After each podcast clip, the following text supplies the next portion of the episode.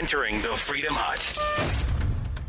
To have witnesses or not to have witnesses? That is the question. Plus, we had a Trump rally last night that laid out the case against the Socialist Democrats. The Iowa caucus just a few days away. Don Lemon's non apology apology, a mini peace plan courtesy of Jared Kushner, and more stories about how Kobe Bryant helped and inspired people. That coming up today on The Buck Sexton Show. This, this is the Buck Sexton Show, where the mission, Your mission is to decode what really matters with actionable intelligence. One small step. Make no mistake. America, great. You're a great American again. The Buck Sexton Show begins. Former CIA analyst. Former member of the NYPD. He's a great guy. It is Buck Sexton. Now. Welcome to the Buck Sexton Show, everybody. Got much to get to today, as is our as is our standard, our custom, the way we roll here in the hut. Michael Bloomberg kicks us off today. Bloomberg, who is now, after what, two months of officially being in the race, in his second month, I think, of officially being out there, spending so much money that people are playing games like how many Bloomberg ads they see in any given day. Blanketed the airwaves. He's all over the place. Michael Bloomberg wants to make sure that you do not have the temerity you do not have the gall to buy a 48 ounce soda for yourself. How dare you, sir? Bloomberg wants to make sure that his uh, anti Second Amendment crusade is successful at the federal level, wants to take the guns away. A lot of stuff about Bloomberg I don't particularly like. Some stuff I do. Got to got to keep it real here in the hut. Always tell you what's really going on and how I really feel.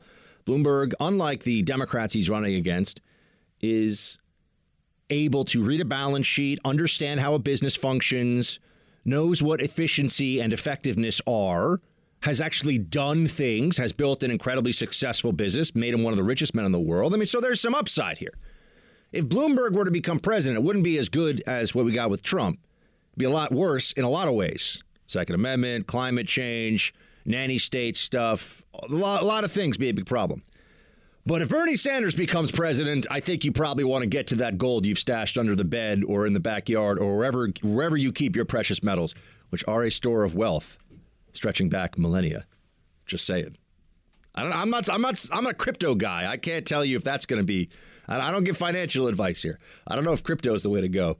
But if if uh, Bernie Sanders wins that election, I can tell you this much: there will be a big stock market drop the next day because everyone's going to say, "Oh, Got to see what it's like this time of year in New Zealand. Got to see if all that background we saw from the Peter Jackson Lord of the Rings movies is that as beautiful as it seemed because that's where they filmed New Zealand's where they filmed most of Lord of the Rings. Anyway, but the true Bloomberg story of the last 24 hours is not just that he is involving himself in this race in a way that already is making something of a difference. I mean, he's a top 5 candidate. There are people that have been running all along on the Democrat side who aren't nearly in the same category. It helps to be worth 40 billion ish. It's a private company, so could he really sell it all? No one really knows what the full effective net worth is. One of my favorite listeners recently told me that one of my favorite phrases is nobody really knows. do I really say that a lot, producer Mark? I do? Man, apparently no one can really tell you. This is, this is a very good impression of me that's making the rounds now. Um, but I know a lot of things that I tell you, so that's hopefully helpful for all of you. One of them is this: uh, if you're going to, as part of your campaign, as as what do we call him, Mini Mike or Little Mike? I think it's Mini Mike, Mini Mike Bloomberg, as Trump calls him. If you're going to uh, make the acquaintance of a canine, you should look like you've actually pet a dog before and you probably want to avoid what Mike Bloomberg did, which is grab a dog's face and shake it like like some kind of lunatic. I mean, I, he was like he wasn't trying. To, it's just funny. I mean, this is ridiculous. But you know, you get politicians on the campaign trail and they're kissing babies and trying to show how connected the people they are. And now all over social media there are photos of Mike Bloomberg grabbing a dog. Looks like a yellow lab, which are wonderful dogs. And as you know, I absolutely love dogs. I'm sure. I think about 98% of this audience loves dogs, maybe 99. There's a couple of you dog, and a lot of dog and cat people. There's some cat only people in this audience too. I've heard from them though. Cat only people. We gotta we gotta bring you over to the dog side. Bring you to the dog side. Uh, but Bloomberg grabbed this dog by by the face. basically, and like wagged it up and down. Um, I've never seen anything quite like it. So you never know when something on this campaign trail more interesting than most of the arguments that I've seen about witness, no witness, what's going to happen in the Senate trial, which is I, I've been so clear on this all along. When someone's throwing a long bomb in the end zone, you're on defense. What do you do, producer Mark? You whap it down. Just whap it down. Don't don't try to get cute. Don't go for that interception. You're in the end zone. You don't want an interception in the end zone. Just whap it down. I mean, maybe you do, but it'd be it's riskier is the point. I know the rules. I know the rules. I also know the Super Bowl's on Sunday. So there. I, I, he's giving me a golf clap right now because it's important to know these things as an American. And I believe it is also the Kansas City Chiefs and the San Francisco 49ers who are playing in this Super Bowl. I've been doing my research. We have my man Jesse Kelly joining later. If we can wake him up, I don't know. It's Texas time over there. I'm not sure what time it is, but we might have him joining to talk more about about football. Also, hopefully, my, my buddy, the, the erudite, always sensible David Efune will be joining to talk about the uh, Arab Israeli peace plan that has been rolled out. And and I suppose uh, we can also have some fun with the Trump rally, which I watched last night. Uh, my colleague here at the First, Madison Gesiotto, who will be in for me tomorrow on this show uh, on Pluto TV channel 248, the First, as well as on radio stations across the country, 160 of them. Bam, uh, that that will be fun. But we watched the Trump rally. I'll have some moments from that Trump rally for you. But we're still figuring out this week the, the big thing, and the, you know the, the media fixation on this. Remember, because ninety percent plus of journalists are leftists who want the president gone, and so this is for them. The Super Bowl is finding a way to help the Democrats get rid of this president. No, nothing else matters to them. I mean, they they were worried about World War III, and I see President Trump said that Bolton wanted World War VI. If Trump had listened to him, that's what was going to happen, which I thought was a pretty funny line also a little scary. But World War III was supposed to happen a few weeks ago because of Soleimani. Of course, that wasn't the case. The genocide of the Kurds was supposed to happen because of Trump. That wasn't the case. Uh, China trade war was going to destroy our economy. That wasn't the case. I mean, you, you know, Russia collusion was going to be proven. The president was a traitor. Not the case. Huge, disgusting lie. And now they're on this one. I suppose they don't think the journos and the Dems, the libs, the Democrats, the socialists start using that term more. I suppose they figure it's not possible for us to have this is the last last straw fatigue. I thought it was the last draw when I was a kid for a long time. Like when someone were to draw their pistol, I, I just thought was what it turns. It's last straw. It uh, turns out. So this is the last the last straw. Um, that analysis from the media is in fact not working the same way they thought that it would. And that's what takes us then into the latest on this impeachment removal proceeding, the Senate trial. Here's the big lie, the big, t- I mean, there's so many, it's tough to keep track of it all. But the, the big talking point that you're hearing from all of them now, because they desperately need to extend the clock, they need this to go into OT. See, we got sports analogies aplenty today because we got the Super Bowl Sunday. They need this to go into OT because otherwise the Republicans win, and they know that. And even if they don't get a removal, this whole proceeding, everything from the beginning of the whistleblower up to present, hasn't damaged the president an iota. Not one bit, not a, not a smidgen of damage, you could say. Not, not, a, not a touch. Uh, it hasn't done anything, in fact, other than galvanize the president's supporters, and I think even people who are uneasy with the way President Trump responds to his critics, have their difficulties with his somewhat coarse approach to either journalists or his, his detractors or just anyone he doesn't like. But they see what's going on here and they probably say to themselves, well, if we have someone who's going to be in a street fight, as any Republican president under these circumstances would be, just being a Republican, with the journos and the Democrats being completely insane, as they are, don't you want a brawler? They've put Trump through Russia collusion. He didn't invoke executive privilege. All the stuff, all the time they had to look through everything. And remember, if they had found other criminality, if they had found other really impeachable conduct, don't you think you would have heard about it? That had nothing to do with Russia collusion or obstruction. they'd found something else. That was the biggest fishing expedition imaginable, funded by you, the taxpayer, with pro Hillary, anti Trump Democrat lawyers. It's a scary thing just to say out loud, running the whole thing. And they weren't able to find anything. They weren't able to get anything on Trump. They put forward this, oh, maybe there are 10 counts of obstruction. No, no. If someone obstructs, you have one count. Here's where they obstructed. You don't have 10. You don't create this a la carte menu so that that way you never have to defend any particular count. You just get to refer to the 10. It's not how it works. But now they've put Trump through this whole process. Now they have failed to make the case. They failed to even peel off Trump supporters or independents in this. They're not going to get a removal of the president. So, what do they want? They want witnesses. Well, here's the problem. When the Democrats use the zero witnesses talking point, they're lying to you. They're being intentionally misleading. House Democrats have called 17 witnesses. How many Republican witnesses? How many Republican designated witnesses have been called so far in this entire farce of impeachment? Zero. Not one. 17 Democrat witnesses, zero Republican witnesses that are Republican only. The Democrats didn't want to get called, right? That just didn't happen. That their case was rushed and weak is not the Republicans' fault or problem. It's Democrats, partisan hack Democrats have made this situation. They should deal with it. Republicans are under no obligation to save them. In fact, Republicans would be abdicating their duty to their constituents and to truth and fairness if they bail out the Democrats from the mess they've created for, for themselves. They should vote to end this, and they should exonerate President Trump forthwith, toot sweet, right away. You're in the Freedom Hut. This is the Buck Sexton Show podcast.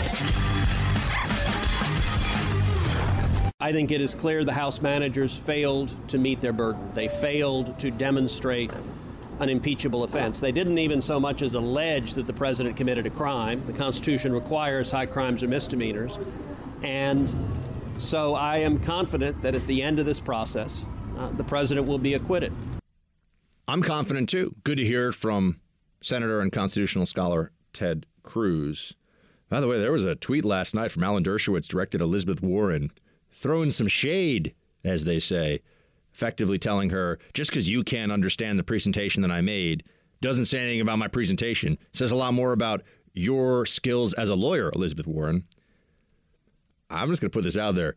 I would say what you will about the Dersh and he's been on a lot of sides of a lot of issues. He's a lib, by the way. People always forget that he's a lib. I've, i had to debate him once on CNN on gun control. He was a take the guns out of everybody's hands guy. He still is. But he has some respect for the law and the process of the law. He, he does see it as a system that's not just completely subject to the whims of the Democrat lib mob at any point in time. And as a lib is willing to tell them that. Which separate same thing with Jonathan Turley, by the way. Another lib. Another lib that thinks that people need to stop pretending the law doesn't say what it says just because they really want it to say something else. Just because the Democrats have failed, it does not mean Republicans should feel the need to bail them out. It also doesn't mean that we should believe anything that the media is saying at this point because they've been hoping, in a sense, to restore some, if not credibility, some belief in their power to direct our politics. I mean, the media is supposed to be a check on power, but as we know, what most journalists are, um, they are the propaganda wing of the Democratic Party. They are the the zone of dissemination. They are the area in which the information from the left gets fed to the rest of us. And yes, there's some facts, there's some there's some actual information like what's the weather and is there traffic. But in general, the narrative is consistently, overwhelmingly in favor of the Democrats. They see this failure of removal of the president through Russia collusion and the special counsel, and now through an actual impeachment. They must recognize this as their own failure in some way.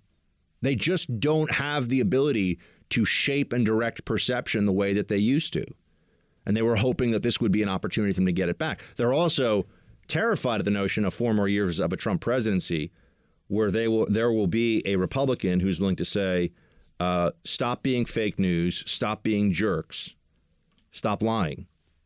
I like having a president who will say those things to them. I, I much prefer it to the alternative. So clearly they dis- they disagree with me on that one. Speaking of people who disagree with me, uh, Adam Schiff. Let's just play. I, I know he, every time Schiff speaks, a lot of you feel like you got to take a shower. I, I get it. I know he's gross. He's dishonest. Huge, huge liar. Adam Schiff is a liar. It's not just that I think he's wrong and things. The guy's a liar. He said that he saw proof of Trump Russia collusion never existed. Why isn't he asked about that by every journalist that's now carrying water for him? Oh, because they're they're like Schiff's little minions at MSNBC and CNN, etc. Um, here is what he says, though, about the current state of this case. Play 13, producer Mark. I can tell you uh, what my testimony is. He's guilty, uh, and he should be impeached. Um, and I think the idea is uh, an absurd one, but then this is what you have to fall back on when you know just how damaging John Bolton's testimony is going to be. And I would say the same of Hunter Biden. If they want to a, a witness for witness, then let them call Mick Mulvaney. Mick Mulvaney has said that he disputes what John Bolton has to say. Let them call Mick Mulvaney. Let them call Secretary Pompeo. Uh, let them call people that are percipient witnesses to this scandal and this corrupt scheme. Uh, if they want a witness for a witness, but that's not really what they want. Uh, they want a distraction, and I don't think the senators want to allow their proceeding to be turned into a circus. Two big problems here with Schiff, Shifty Schiff. Two big problems. One, if, if he can't say let them call, no, no, let them call who they want to call Schiff. That's the point. You don't get to direct who they call in the witness for witness swap. But this is again a diversion. This is a slimy lawyer tactic. Oh, yeah, sure. Witness for witness. Let's do that. Here are the witness for witnesses that we offer. No, you don't get to determine what the other side can call as a witness. But then there's the bigger problem. How is it that Adam Schiff can declare definitively today the President of the United States is guilty? He knows he's guilty. There's no question about his guilt. But then also, in the same breath, practically, declare that they need additional evidence. They need more people to weigh in on this. And in the absence of that, it hasn't been a fair process. Why would you need more evidence if you already know that what you think happened is what happened? How can you make a declarative statement of someone's guilt when then you're also saying the process up to the point of your conclusion about that guilt is tainted by the lack of additional evidence? How does he juggle that one? He doesn't because he's shifty Schiff. Thanks for listening to the Buck Sexton Show podcast. Remember to subscribe on Apple Podcast, the iHeartRadio app, or wherever you get your podcasts. And I'm also very proud to report that we won a critical Supreme Court victory yesterday on immigration. We will now be finally able to enforce federal law and ensure that those seeking admission to our country are able to support themselves financially and not abuse taxpayer funded programs. They were killing our country, killing our country. This is a big story, my friends, that has gotten almost no attention from the mainstream media because they feel like, well, one, they, they want to focus in on trying to bail out the failed Schiff impeachment. They want to do everything they can to use all of the um, all of the mechanisms that they have, the media has at their disposal to bolster the case that Donald Trump should be removed from office. And, and anything that isn't that right now at this critical juncture to try to resurrect their hopes of undoing the 2016 election and interfering, using a distortion and abuse of congressional process, interfering with the 2020 election. That if that is in fact what is going on here, um, well, that, that that's what's going on, and they don't want anything to interrupt that process. They don't want anything to uh, be able to divert attention from the shining object they're holding up here or there to try to get people to think, oh, wait a second. Oh, Bolton's testimony. Oh, Bolton's testimony. And just as an aside, President Trump, why did you bring Bolton into your administration? Whose idea was this? I, I you know, I never get answers about this. It's very opaque, the uh, process of who around Trump is advising him on top personnel. I just, I just don't get it. I really don't under, you know. And now he's making jokes about how the guy wanted to start World War VI. We all knew that Biden, Biden was described in the media as a super hawk, although it is amazing and quite hilarious seeing all of these people who were once warning us about Biden's warmongering tendencies. You know, the libs in the media and Democrats across the board. Biden wants war. Biden's terror. I mean, sorry, not Biden. Bolton. wrong, wrong B. Bolton wants war. Bolton's out of control. And now they're like, Bolton is a truth teller. How could anyone? How could anyone doubt the walrus? The walrus is like is practically like the owl of the great of the great north of the ice floes of the tundra. You know, the walrus is the wisest of animals. I mean, it's ridiculous, but that is where we are. I want to tell you the story about what's going on right now in the uh, Supreme. Well, what just happened in the Supreme Court and how it affects a very important policy that the Trump administration is trying to implement right now. Let's just start with uh, let's start with basics.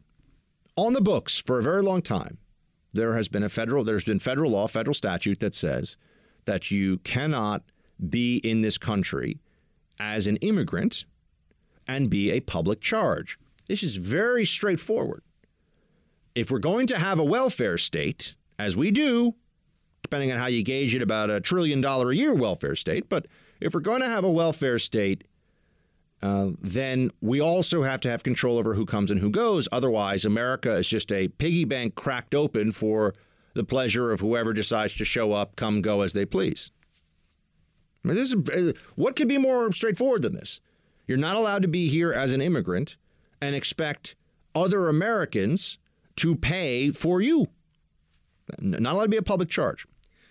Well, the way, and this is a, a reminder of how just decrepit our uh, immigration enforcement has become, how, how utterly uh, bereft of of sanity so much of this immigration policy, uh, the way immigration law is enforced or not enforced is really the issue. It has been the case for some time that if you are in this country and you rely on public benefits, and this is for people that are trying to become green card holders or U.S. citizens, or people that are applying for visas, uh, meaning, you know, they can look at them, they can essentially try to gauge whether they will become a public charge if they come into the country. So it, it's a pretty broad range of areas of immigration law this touches on. But the way it had been interpreted for a long time now was well, unless you're only going to rely on cash benefits, direct welfare payments, you don't fall under the prohibition of people who come into this country and are a public charge. So that means food stamps, housing aid, Medicaid, whatever, you know, free health care, free food, free housing. You can you can avail yourselves of all of those things and somehow not be considered a public charge as somebody who is either coming to America or trying to become an American. Because despite what Democrats think, just arriving on a you know in an airplane or walking across a land border somewhere or coming over on a boat and just standing in America does not, legally or otherwise, make you an American.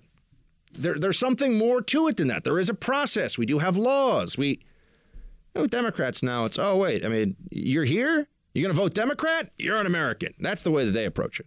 Great. You need welfare? Fantastic. Then you're definitely going to vote Democrat. That's their perception. And that's the way that they then, that's the reason that they then undermine so much of U.S. immigration law. So, what, what happened now? Why am I telling you about the public charge rule? Because I think a lot of people are surprised to hear that. Wait, you can't just show up here and be on welfare and and sponsor, you know, through chain migration, you know, a, half a dozen or a dozen more family members, and everyone gets to be on welfare, and there's no no problem with this in our immigration system. An immigration system that, by the way, I just was speaking recently to a friend uh, you know, very high powered. Uh, very high powered friend who's who's from Turkey, and he's like, "Look, I, have lost my job, and I can't find someone to sponsor my visa. I, I think I got to go back home." Uh, and you sit here like, so you have to the person that has all the skills and ability and is you know, but but had to transfer jobs, you know, and can't find someone to sponsor a visa. That person has to go home, and Democrats are like, eh, I don't feel for that person. He might want to keep some of the money that he's earning, so he might be a Republican. We, we don't like that. But if you come here and you say, well, I want free housing or greatly subsidized housing, and I want, you know, food stamps and I want free health care, Um, and of course, you know, in-state tuition for college and all those other things that the Democrats want to give illegals and let them vote, which they want to do that too. Uh, that's for the Democratic Party and all these activist pro-immigrant groups. That's no problem. They think that's fine. So people that come play by the, all the rules and go through our you know Byzantine visa process and and don't want to overstay their visa because they want to be able they want to be on the right side of American law. They have to suffer the consequences. Go home, apply for new visas, get someone to sponsor their. They have to go through all this stuff. When all they're doing is actually paying, you know, they're paying taxes and they're not getting. There's not going to be any benefit unless they become a green card holder or a citizen they're not going to get any benefit of a lot of the taxes they end up paying as a legal employee, a legal immigrant here. And so then we get to all right, what comes up next here? So now we've got this establishment of whether or not you're going to be a public charge. What's the next point that we have to look at? And it would be that the federal courts, which are being used, as we know, as a hashtag resistance tool against the president, mostly Obama appointees. In fact, it's often the same judges. These same judges are becoming heroes to the left, especially in San Francisco, you know, the uh, Ninth Circuit Court of Appeals. I mean, you, you look at where this is happening; it keeps happening in the same places. And there's an abuse of universal. You know, the process can be abused by bad faith actors, and there are judges who are doing that. There are judges who hate Trump they're sitting there, federal judge sitting on the bench, and they go, Oh, I don't like this thing the Trump administration is going to do. Boom, universal injunction. And their reasoning has been as flimsy as things like, well, I don't like things Trump said. And this is real. I don't like what Trump said on the campaign trail and how that maybe affects this issue. So even though the legal authority is clearly there, and statute and from a statutory perspective, the Trump administration is correct, I'm going to say, nope, nowhere in the country are you able to do this. Universal injunction. And you might say, well, uh, how many times this happens? It's happening dozens of times now. They keep doing it over and over again, and they keep losing when it goes to the Supreme Court. Well, now we have another instance of exactly that happening. 5 4, which when 5 4 goes the way libs want it to, the Supreme Court is sacrosanct. How dare you question it, right? Obamacare. Obamacare is absolutely constitutional. 5 4 decision in its favor. Well, this was a 5 4 decision that removed the universal injunction. It doesn't. It's not a final decision, but it removes the universal injunction that one federal judge put on the Department of Homeland Security, saying, "Oh no." It's a wealth test. You're not allowed to consider, even though it's a function of law, it's in the text. You're not allowed to consider whether an immigrant is a public charge. You're not allowed to consider whether somebody who's a green card holder, if they're going to become a citizen, is on welfare benefits. I mean, the, the, Democrat platform on immigration is effectively don't enforce the laws and bring the poorest non English speaking people you can into this country by the millions because that's going to make this a better, richer, more law abiding place. That's effectively the Democratic Party's view on this issue. And, and what the law says doesn't really matter. They're a party of lawlessness, which, as we know, creates more lawlessness. If you don't enforce something for a long time, then the case just becomes well, they don't enforce it. So why are you going to enforce it now? If this law is not enforced, why should that law be enforced? I mean, it, it erodes the entire foundation of rule of law on immigration and everything else. That's what the Democrats do. And then the abuse of these judges with universal injunctions. This is outrageous. Attorney General Barr has raised this as this is it is truly they always say what Trump does is unprecedented and then they find out like every president before him did this thing. This is unprecedented. There were only a handful of injunctions against Obama. By the way, those injunctions were right, they were upheld. These injunctions against Trump are over and over and over again from libs who are in hysterics on the federal bench, and they keep getting overturned. No, you can't do that. No, you can't just not like this as a judge and say, I override the executive branch. I override the president of the United States and the entire branch of government that he heads up. That's where we are now. So yeah, that's right. If you're going to come to America and rely on welfare benefits, maybe you're not the best choice of an immigrant for a country that tells a lot of other people you can't be here. You know, you're, uh, you know, you're a, a, Romanian PhD and you're going to do advanced research on curing cancer. Eh, you're going to have to jump through a lot of hoops. You know, you, you want to come here from from Ghana and you speak, you know, five languages and you're going to be doing advanced research on you know, the aerodynamics of uh, a new fighter plane or something, you know, hey, you got to jump through a lot of hoops, you know, Romanian, Ghanaian, you know, whoever. But you're just going to show up from some country and be like, oh, I'm in America now. I'm going to get as much as I can, a lot of benefits, bring my family, more benefits for them. That's fine, the Democrats say. How dare you challenge that? Why do we even have an immigration system then? They don't have an answer for this, of course. Because what are they doing? Seeking power. That's what this is all about. You're in the Freedom Hut. This is the Buck Sexton Show podcast. Is Hunter Biden a relevant witness, Senator? Uh, you know, I, I think so. I really do. I don't have a problem there because this is why we are where we are. Now, I think that he can clear himself, uh, what I know and what I've heard, but being afraid to put anybody that might have pertinent information is wrong, no matter if you're a Democrat or Republican. Let's break this down for a moment. That's Manchin, a Democrat from West Virginia, who did vote to confirm Kavanaugh, by the way. Got to remember that. Probably because he realized that about 70% of West Virginians wanted him to, and he wanted to keep his job. But here's Manchin being asked the question by Willie Geist, who I've never met, but I've always heard is actually a very nice fellow uh, from people who do know him. Asked, is Hunter Biden a relevant witness? And let me break down for you why the answer has to be yes. There, there can be, they can try all these contortions about it's not relevant, it's not relevant. No, it's absolutely relevant. What is the crime here? Well, as we know, there is no crime. They, they're not alleging a crime. What is the misdeed? Abuse of power. What is central to the claim that Trump abuses power? That and, and this is the this is the beginning of the of the entire maelstrom. It's a fun word that we find ourselves in right now. Right? So what what is what is central to all of that? That when the president asked about the Bidens and Burisma, that, that there was no basis for that, that there was no reason for the President of the United States to ask about corruption involving the Bidens and Burisma. That is, if, if in fact Hunter Biden was engaged in criminal corruption with Burisma, which we don't know because we haven't looked into it to our satisfaction yet. Yeah, we get to investigate things too. If in fact that is the case, then the entire rest of the narrative the Democrats have falls apart. Because if the president had a legitimate ask, if the president had real reason to think that there was, as I believe he did and, and does, real reason to think that there was something illicit going on there, or something that even, if not illegal, was corruption that affected the implementation of executive branch policy in Ukraine. Again, not a crime, but illicit wrong, problematic. The president's allowed to ask if it's a legitimate national interest. As we have declared Ukraine is an essential national interest, the president is allowed to ask the question. So, if at the center of this you have Hunter Biden and the ask about his conduct, which the Democrats have skipped, the part of this that they skip past right away is clearly there was no, it was a conspiracy theory, they say. There's no reason to think there's anything wrong here. No, there's plenty of reason to think there's something wrong here. And no, no serious person says otherwise. There's plenty of reason to think there's something wrong.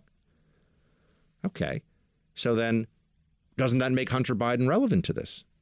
Of, of course it does.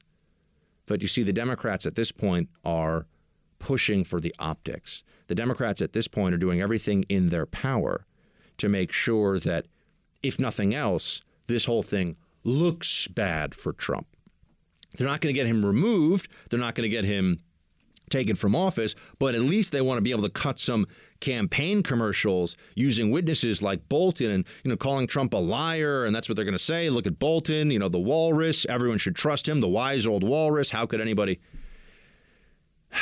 And that's where we are. That's what this really boils down to. So I, I give some credit here to Manchin, who you know is a guy that has to play a little bit. How Manchin is now, he should just be in the Republican Party at this point. I mean, I, I can't imagine that he but if we are going to look at the reality of a witness swap, there is no real case to be made. There is no real case to be made that Hunter Biden is not a relevant witness because it is in fact the question about Hunter Biden that is the is the genesis, is the origin story of this entire fiasco. That's what this all comes down to. And if Trump's ask about the Bidens and Burisma, Burisma was legitimate, everything else the Democrats have said, the whistleblower, all this other crap, is a waste and a lie. So Democrats can't risk that. And if they're not going to give us a witness for witness swap and we do this, Republicans are completely insane. I think they're insane if they don't just shut it down this week. Thanks for listening to the Buck Sexton Show podcast. Remember to subscribe on Apple Podcast, the iHeartRadio app, or wherever you get your podcasts. My vision presents a win win opportunity for both sides. A realistic two state solution that resolves the risk of Palestinian statehood to Israel's security. This is the first time Israel has authorized the release of a conceptual map illustrating the territorial compromises it's willing to make for the cause of peace, and they've gone a long way. This is an unprecedented and highly significant development. Mr. Prime Minister, thank you for having the courage to take this bold step forward. Palestinians will be able to seize the new future with dignity, self sufficiency, and national pride to ensure a successful Palestinian state. We are asking the Palestinians to meet the challenges of peaceful coexistence. President Trump talking about the newly unveiled, really offer in the start of a peace process uh, between Israelis and Palestinians. Uh, we've brought in our friend David Efune now to talk to us about what this really means. He's the editor in chief of the Algemeiner, old buddy of mine. David, thanks so much. Always a pleasure, Buck. All right, so first let's start with uh, the president there is talking about an Israeli step forward. W- what are the steps that have been taken? I mean, what, what got us to this point? What's the president talking about?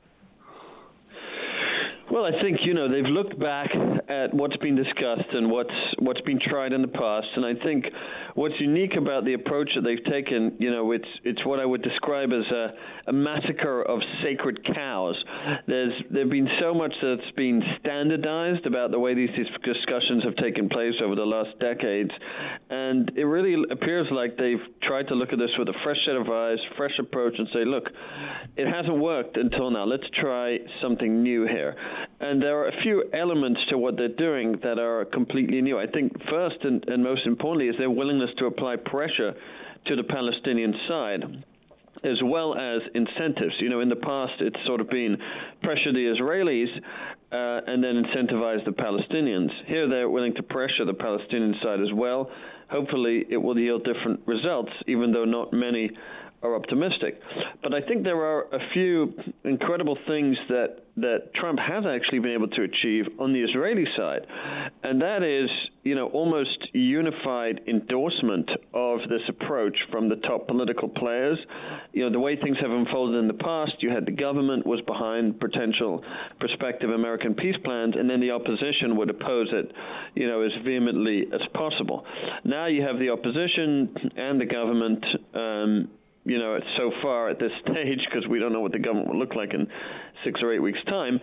Um, but it seems that whatever the outcome is, they'll have ground to stand on to be able to move forward. And What I would- think another thing that's Go ahead, go ahead, David. on. Go, go ahead. No, another thing that's super important is that they've been able to address in, in a real comprehensive fashion Israel's legitimate security needs. I mean, the country has been traumatized by the aftermath of the Oslo Accords and by the 2005 disengagement from Gaza. Basically, every inch of territory they've ever pulled out from has become a a uh, hotbed of of weaponry and attacks, you know, against the Jewish state. So, Israelis are really, really reluctant um, to engage in anything like this. But by but by insisting that that whatever um, territory the Palestinians control is demilitarized, and by ensuring that Israelis still maintain security control over those areas, especially the Jordan Valley, I think it it certainly um, puts the Israeli security hawks at ease um, over you know what the security implications would be of having you know effectively a hostile state established in the midst of their territory. But now, how would this? let- Let's just we'll get into how this might fail in a second. but but let's start with if you know. So the Israelis you say looks like they're politically unified on this. How would this proceed if the Palestinians were willing to at least move this off first base? What would that look like, and and what would happen? First of all, just for the record, my personal review, my personal view is that no territorial concessions are a good idea. Um, because you know you can't, you have to take into consideration the response of the other side. And you know the the track record is pretty pretty clear. Um, any concession has left has led to to more uh, bloodshed and just a continuation of this conflict. But that's you know we, we're that's my own personal view. We're analyzing you know how things may play out. In the event the Palestinians come to the table, they might have some pushback. You know, Jared Kushner in an interview with CNN um, invited Palestinians to sort of um, haggle on details. So, you know, they'd say, well, we, we, we like this part of it, we don't like this part of it, you know, we're willing to accept this, we're, willing to, we're not willing to accept that. Um, that, that might be a, a reasonable approach. I don't think there's any chance of that happening. The response is a day of rage, and I think Kushner said it right. You know, you, you're not ready to to to take the responsibility of statehood on behalf of a people if your response to uh, a, a, reasonable proposal is is a day of rage. Well, you know, let me let me actually have Jared Kushner, in a sense, weigh in here. Producer Mark, yeah. play, play 16, please. It's a big opportunity for the Palestinians, and you know they have a perfect track record of blowing every opportunity they've had in their past. But perhaps maybe their leadership will read the details of it, uh, stop posturing, and do what's best to try to make the Palestinian people's lives better. What do you think? He's right about that. And you know, people will say, "Well, they've been offered much better stuff in the past, um, so why would they accept this?" Um, that's also true, but you know something? A lot has changed since then the, the people are moving on. The region is moving on. You know, relations with between Israel and Arab states are developing, regardless of the Palestinians. And frankly, they're getting they're getting left in the dust. So yes, you might have got a better offer for your taxi medallion a year ago, but now it's not worth the same amount. And the currency that the Palestinians hold is is growing weaker by the day.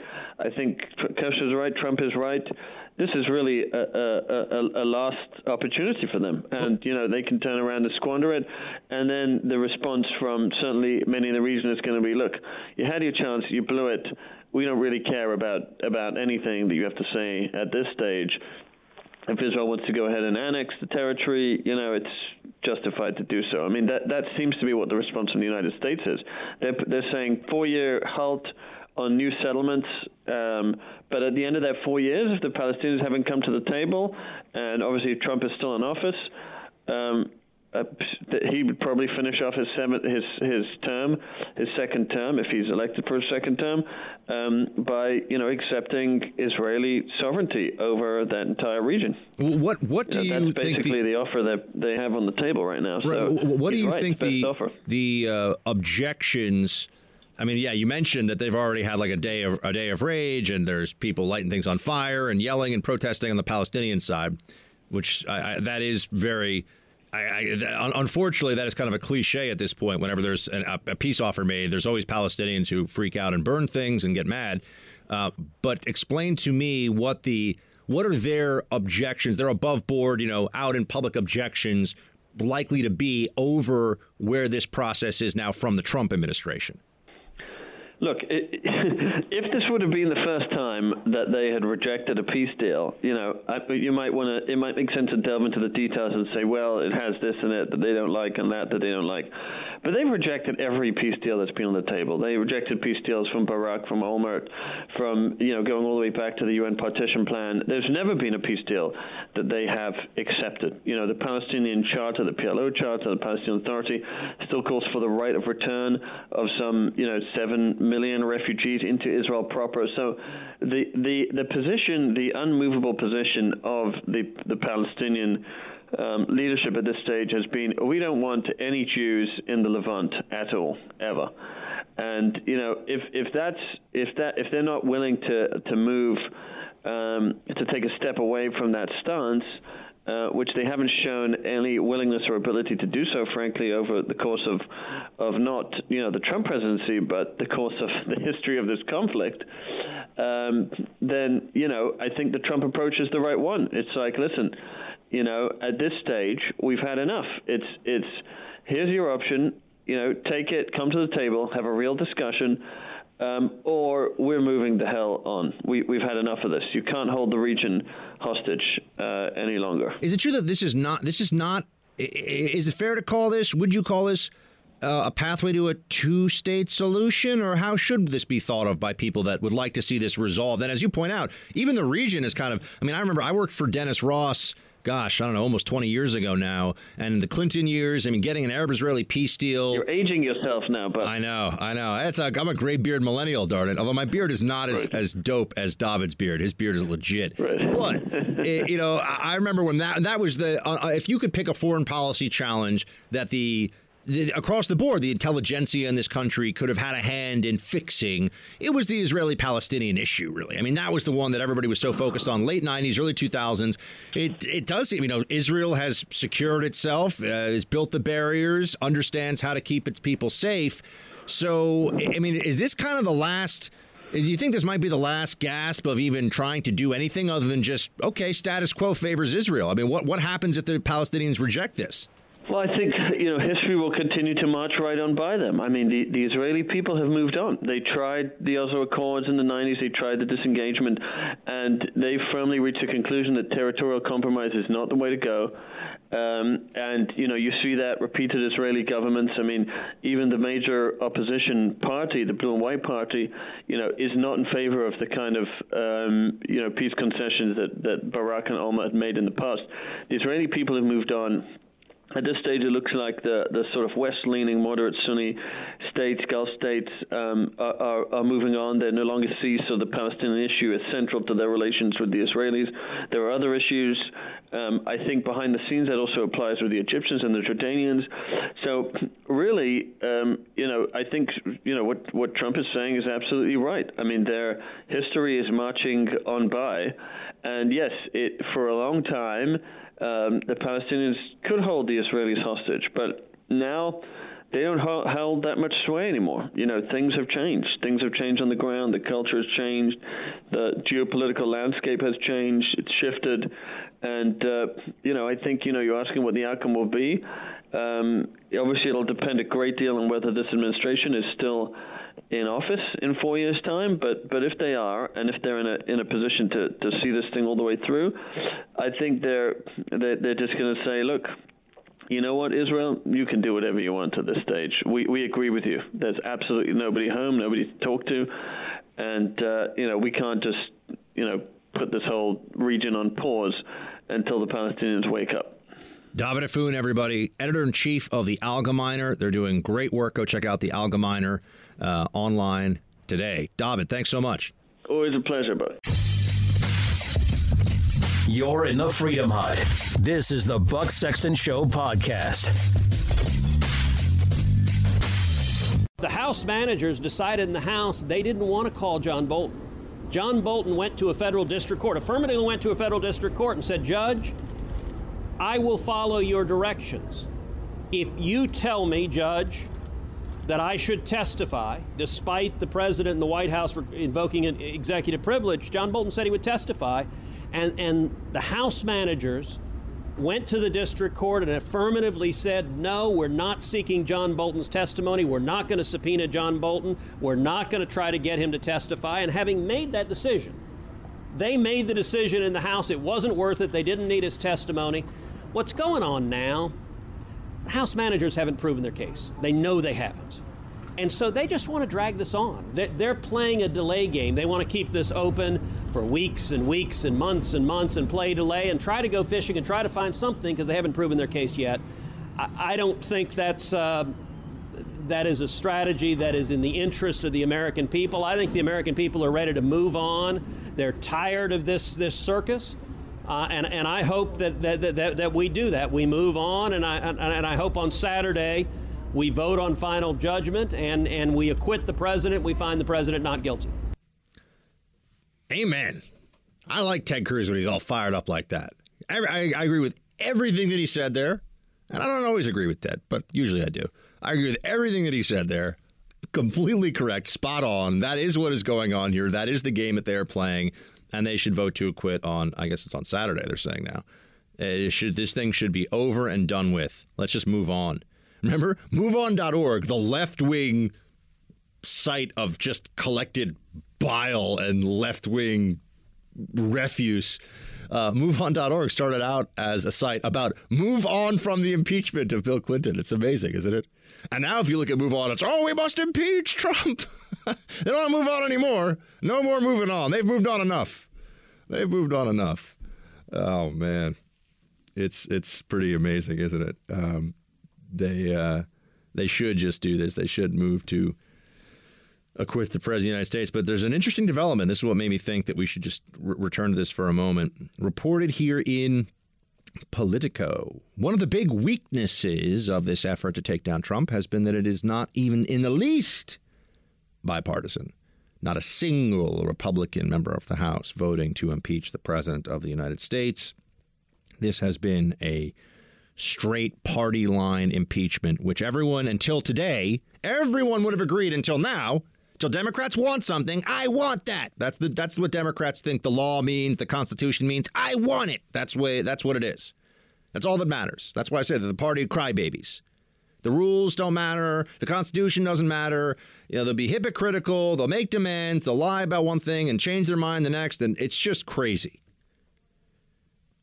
Everybody would have agreed that you needed to have a bipartisan impeachment until today. Now, all of a sudden, we've changed our mind. Now, all of a sudden, there's something else going on. It's different. Okay, well, uh, that's, as I said, it's because Democrats want something.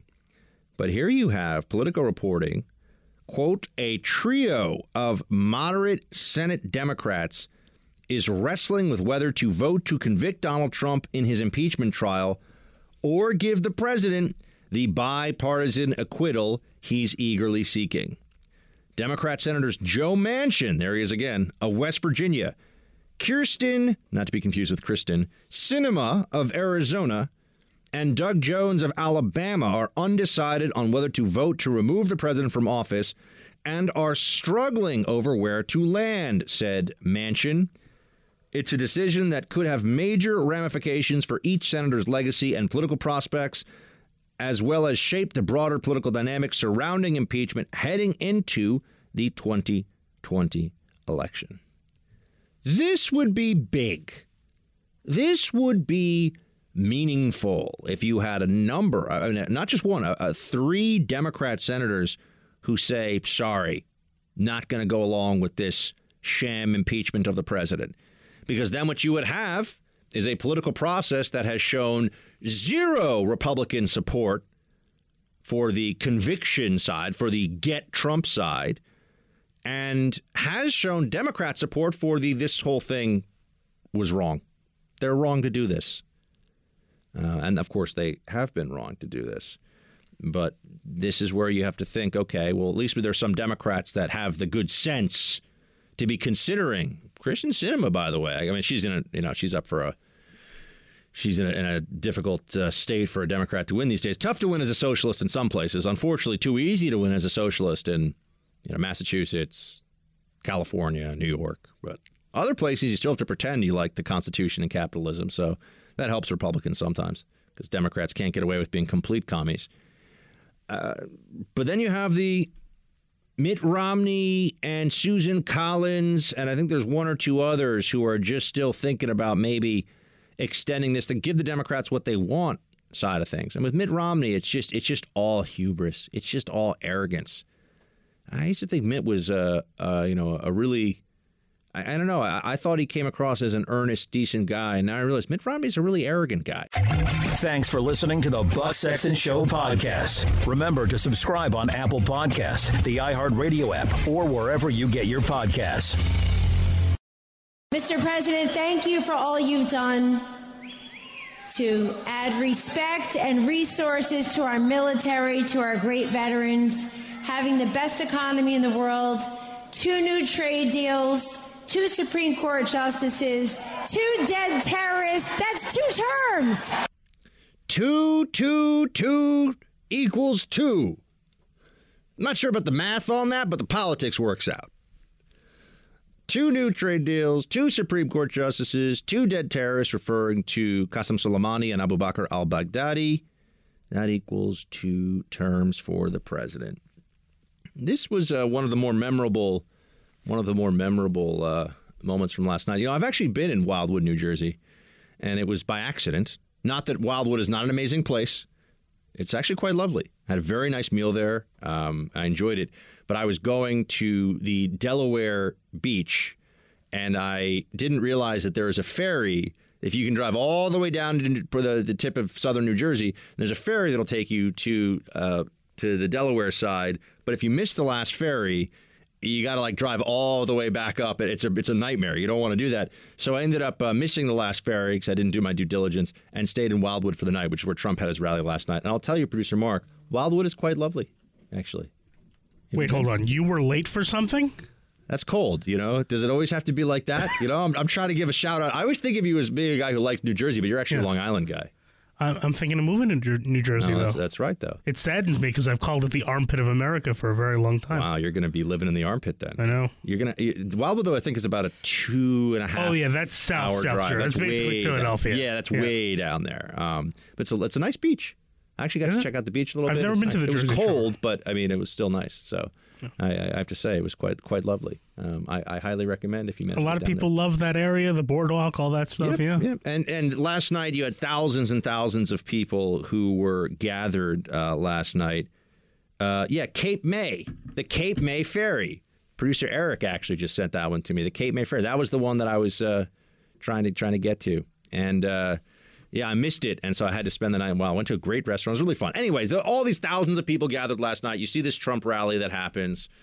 Thousands inside, thousands outside it's it's really a cultural event. I mean, when you see the way that people will line up for hours and hours, it's as though they're going to see their favorite rock band of all time, and they're going to see President Trump speak. Uh, we're going to have a lot more of this. There, there's no dampening of enthusiasm. I remember when you know when Bush, for example, ran for reelection it was, you know, we had the wars going on, and it was a little bit of a rally around the commander in chief situation. But he wasn't. There weren't rallies where there were people that were camped out by the thousands, you know, overnight on the street to make sure they'd get into. And this is stuff you usually going to see for a, uh, you know, a, a Springsteen concert. God forbid. I, I, I like I like just poking the Springsteen fans out there because there's so many of them, and they get all they get all touchy. But he's the best live act ever. Yeah. What's spring? Born in the USA? Are we really gonna we're really gonna hang our hat on that being the the great rock song of a generation? First of all, it's, it's kind of anti-American. Don't even get me started on that. So is Springsteen. He's wearing that little vest. Anyway, he's no Coldplay, producer Mark. He is no Coldplay. I'll tell you that much. I'm not sure which one is. I agree with more left wing, but they're both pretty left wing. Yeah. So, uh, so anyways, the, the Trump rally last night, there were some interesting moments, and and most of all, he just launched into, and this this is why I think there's such a a sense of dread.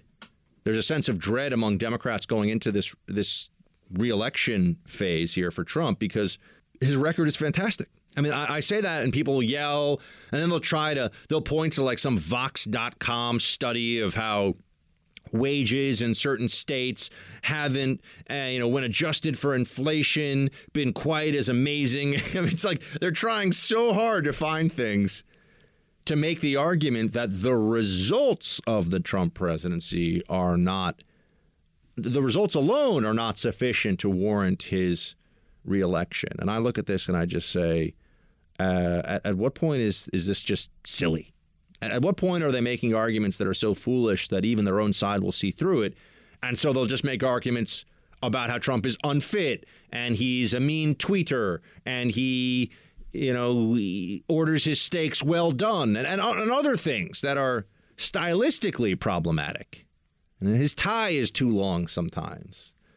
That I don't understand. I feel like that's one you don't, you know, I mean, for a guy who spends his life wearing a suit, what's with the, you know, the tie should not be, it should not be, you know, more than an, it shouldn't be below the belt. I mean, I can never get my tie length correct. Really? Every time I don't wear a suit often anymore, but I can never get it right. I just realized I saw you at your wedding dressed up, and it Yeah. was Well, it was a bow tie. I know, but I was like, oh my gosh, producer Mark, he's not wearing sports attire and or a sweatshirt. I'm not wearing any sports attire today. Sweatshirt Yeah. and or that's what. Well, I work in radio. What am I going to come to work dressed just, up for? I'm just saying, it's not exactly. This guy is not exactly not exactly trying to impress the bosses here with his sartorial effort. I'm Our bosses say. work uptown. I know they never see Yeah, us. exactly. They could be here. You don't know. Never.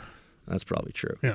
So you know we have we we, we have uh, the things to look at now for the Trump presidency that are good are things that are objectively good, right? The the and, and today is a perfect example. The president is signing the USMCA, US Mexico Canada agreement, which they really should have come up with a cool name.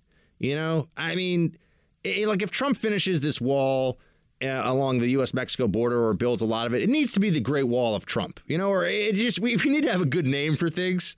And this is a guy who understands branding, so I'm a little disappointed, even though NAFTA, you know, North American Free Trade Agreement is a kind of a mouthful, but it's got the acronym, and people in government love acronyms. I used to be able to speak as a little CIA uh, cog in the machine.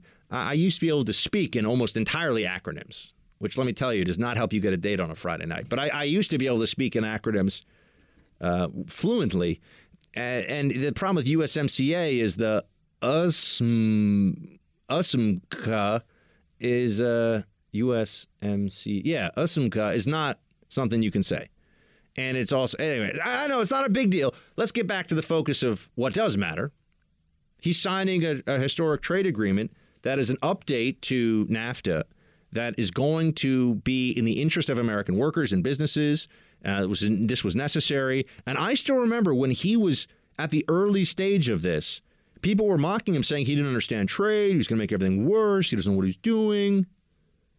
Um, okay, well now we have this is a bipartisan deal, folks. Meaning the, the Democrats have gone along with this too. It's like, yeah, this was this was the right thing. So even in the midst of an administration being under siege by unhinged libs, the president is still getting stuff done. And not only is he getting stuff done, he's doing he's accomplishing certain things that people, even some conservatives in the early in the early phase of this, were opposed to. So this wasn't an obvious thing to do. Why didn't Obama do it? Why didn't you know? Why didn't Bush do it? The, the NAFTA trade deal is over 20 years old. So how could anyone think that this shouldn't be updated for the times? And that, that's what has ended up happening here. Will Trump get a China trade deal in his second term? I think it's quite possible. But two new trade deals. So we're talking about the trade deals. Two Supreme Court justices. This is another area where if you voted for Trump, there were some people who just felt like no matter what, if Trump gives us good judges, it's worth it to have him instead of Hillary. I mean, that was that was a a broad stroke of their uh, calculation, but that was a calculation people were making at the time. And Trump has been better on judge. Trump is better on judges. Uh, people, I'm not trying. I'm not trying to offend St. Reagan's folks out there, but if you look at the record, Trump better on judges, at least Supreme Court judges, and also the number of judges getting appointed. Now they've changed Senate rules, so you, I understand that, but you know, results are results. Scoreboard, baby. Results are results. And Trump is getting judges through in a way that will affect future generations. He's getting Supreme Court. He's had two excellent picks to the Supreme Court. Now you get into he might have another Supreme Court pick if he manages to win re-election, which terrifies Democrats. Because unlike other Republicans, unlike Mitt Romney, if he were in the position of president, which will never happen, Trump's not going to say, "Yeah, I'm just going to concede to the other side so they think I'm a good guy." And let's put some like basically some not so not so super lib lib in a Supreme Court seat just so the libs don't get all upset at me. You know, let's do them. Let's get Merrick Garland out again. You know, no, it's probably going to be Amy Coney Barrett if that happens. Although you know who knows, but that's a likely choice. He's not going to run it. He's not going to put a dude in this spot. That much I think is pretty clear because Democrats will. They'll. Oh, Democrats will run the Kavanaugh playbook exactly as they ran it against Kavanaugh all over again any male that they try to replace uh, Ruth Bader Ginsburg with, any Republican conservative, they would find someone who says, "Yeah, he, you know, that he he I was a I was a waitress at this place and he touched me inappropriately and you know." Hashtag me too and whatever. I mean, they would they would find some person to make some some story up. They would do it again. They they do not. They have not repudiated that disgusting assault on Kavanaugh one bit. But Trump has been fabulous on judges. He's been excellent on trade. I mean, what people keep saying, oh, well, it's hurt the economy. I mean, he's, the stock market's at all time highs, folks. Unemployment's at all time lows. I mean, uh, how much? Yeah, I guess it could always be a little better. You know, the country could always be a little richer, but apparently the trade approach from Trump on China, uh, dealing with the EU, with Canada, with Mexico, pretty good. And uh, when are we going to if you had told me when Trump came into office, and this is what really the rally last night reminded me of, if you had told me when Trump came into office that this is where we would be as a country going into his fourth year, I would think, wow, he must have really he must have flipped a lot of Democrats to his side. Now Trump is saying that that is happening. Producer Mark, would you please play clip 10? Americans of all political beliefs are sick and tired of the radical, rage filled left socialists. I never saw anything. What's going on in this country? What's going on in this country? The Democrat, really, the Democrat Party is the Socialist Party and maybe worse. Voters are making a mass exodus from that party, and we are welcoming them to the Republican Party with wide open arms. The Democratic Party is the Socialist Party. He's right. Republicans need to say that, need to stop walking away from it. It's reality, it's true. They can call themselves Democratic Socialists, but they're on board for policies that are socialist now. That, that's that's really not an arguable. I mean, they can argue it, but that's not a point that fair-minded people have any questions on. And as to whether or not there is this mass exodus from the Democratic Party, I think unfortunately that's probably not yet the case. It's not the case, although I, appreciate the president's enthusiasm. Here's one of the great problems we have in politics. One of the issues with dealing when you're talking to a Democrat about anything political is that they they have created a a culture, a political culture whereby you are or in which you are linked to that party and to those beliefs, and that means you're a good person. If you're a Democrat, you're a good, smart person. They, they've really brainwashed people into thinking this. I mean, as a Republican, if someone brings me evidence that I'm wrong on something, that a policy would be better off, I'm always open to it, and I will change my mind on things. I, I, I am not locked in, and I know this is true of many, many, many conservatives, Republicans, etc., that I know. Well, we will take on evidence and we will change positions on policies because ultimately it's about what's best, what's true, and what's right, not I used to think this thing and I'm a really smart, good person, so I can't change my mind on that thing because then I won't be a really smart, good person anymore. Right? This is the problem with trying to convert Democrats.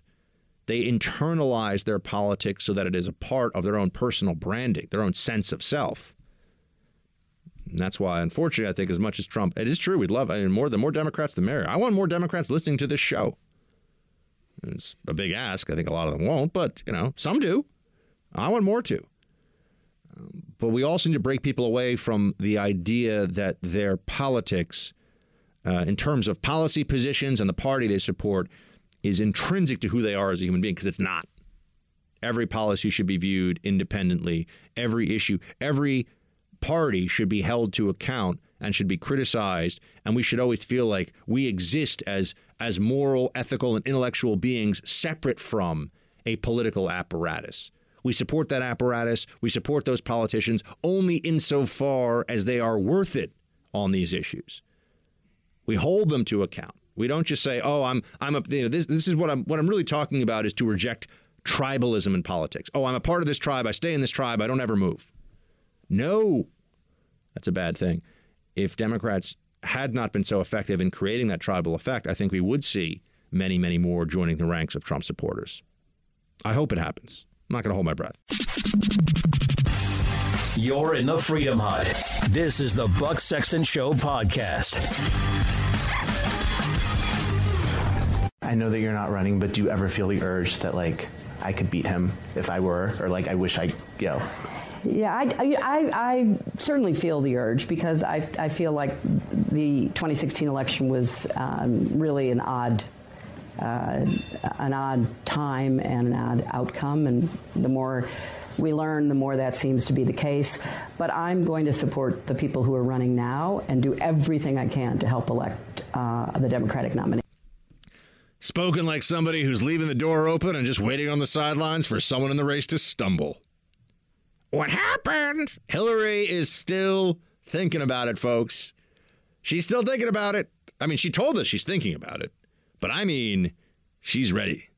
She's ready. She is somebody who would hop in if they just, all they have to do is clear a pathway for her. All they have to do is set it up so that, you know, she can make the case all the donors, everything, all they all just you got to remember with Democrats, they've they've got eh, they've got a lot of their states totally locked in. They could run anybody. You know, they could run any person and the Democrats are guaranteed just as an anti-Trump vote to get uh, you know, to get real to get real close. It's only about eight, nine states, maybe six or seven that really matter, maybe eight or nine that are in play in a realistic sense. And it's how do you appeal to those voters that could go either way in those states? So everyone who says, oh, I mean, Hillary has universal name recognition, not necessarily positive, but universal name recognition. We got to think, well, what would happen if she were to get in? I, the race that I want to see, as I've been telling you, is Bernie versus Trump. That's what I want to see happen. Um, the race I think we will get. Actually, I don't know. I don't know. I, I wish I, you know, I wish I could uh, make this prediction. Nobody really knows, right, producer Mark? No one can really tell you. Do I really sound like that? I sound like one of the one of the like the trees from the Lord of the Rings. The Ents. Your impression of yourself is just terrible. Oh, well, that's not surprising. Thanks for listening to the Buck Sexton Show podcast. Remember to subscribe on Apple Podcast, the iHeartRadio app, or wherever you get your podcasts. All right, team, we have yet again a special treat for you here in the Freedom Hut. My man Jesse Kelly, all eight foot seven of him, joining us now. He is the host of the Jesse Kelly Show, a host here on Pluto TV, channel 248, the first. Also, you can download the Jesse Kelly Show podcast. Mr. Kelly, good to have you back, sir. It's good to be here, Buck, and I'm thrilled for you that I get to be on your show today. Oh no, I, I, I thank you for making the time in, in the busy schedule, and we are all producer Mark gets gets super excited about it too. So he's wondering when you're going to come in here, but we're going to have to we're going to have to expand the doorway a bit so you can fit that uh, that frame all the way in here, my friend. What's it like, by the way, when you fly commercial? Do they have to like put you in a special area? How do you do that? It's very. I'll tell you this. I love being tall. I wouldn't take it back to the world. I kind of wish sometimes I'd stopped about six four, six five. It is expensive. I have to special order my pants, and when it comes to flying, either I'm in an emergency exit row, or I'm flying first class with the snobs, or I ain't flying. Then it's just the bottom line. I do not fit in a normal economy seat. I won't do it. I'll just stay home. So, perfect transition to the snobs. You will recall, Mr. Jesse Kelly, and you're somebody who lives down in Texas. I believe you are from Texas, if memory serves. That uh, a couple of folks on CNN thought that they would have a whole lot of fun at Trump supporters, the Trump base's expense by doing the whole, you know, we don't like maps and we don't like books and haha, we can't spell. And, you know, there was this whole making fun of, of Trump supporters thing. And and it, look, it showed us what these lib journos really think of the Trump base, and they do think that, by the way. It's not a surprise at all. But instead of just owning it, you know, instead of just accepting that that's what they did, I, we got a non-apology apology from uh, uh, Don Lemon and uh, producer Mark. Would you play the non-apology apology for us? I can't even. It's on here somewhere. And one final note that I have for you, because this is personally important to me to address this, okay? Anyone, ask anyone who knows me, they'll tell you. I don't believe in belittling people, belittling anyone for who they are, for what they believe, or where they're from. During an interview on Saturday night, one of my guests said something that made me laugh. And while in the moment, I found that joke humorous. And I didn't catch everything that was said. Just to make this perfectly clear, I was laughing at the joke and not at any group of people. Um, no. It's very clear from the clip, Jesse, that he knew exactly what they were doing. He thought it was hilarious, and he was laughing. So it's like, why even do this? Why not just say, "Yeah, I make fun of Trump supporters. Move on, deal with it." I mean, at least that you could respect the the straightforwardness of it.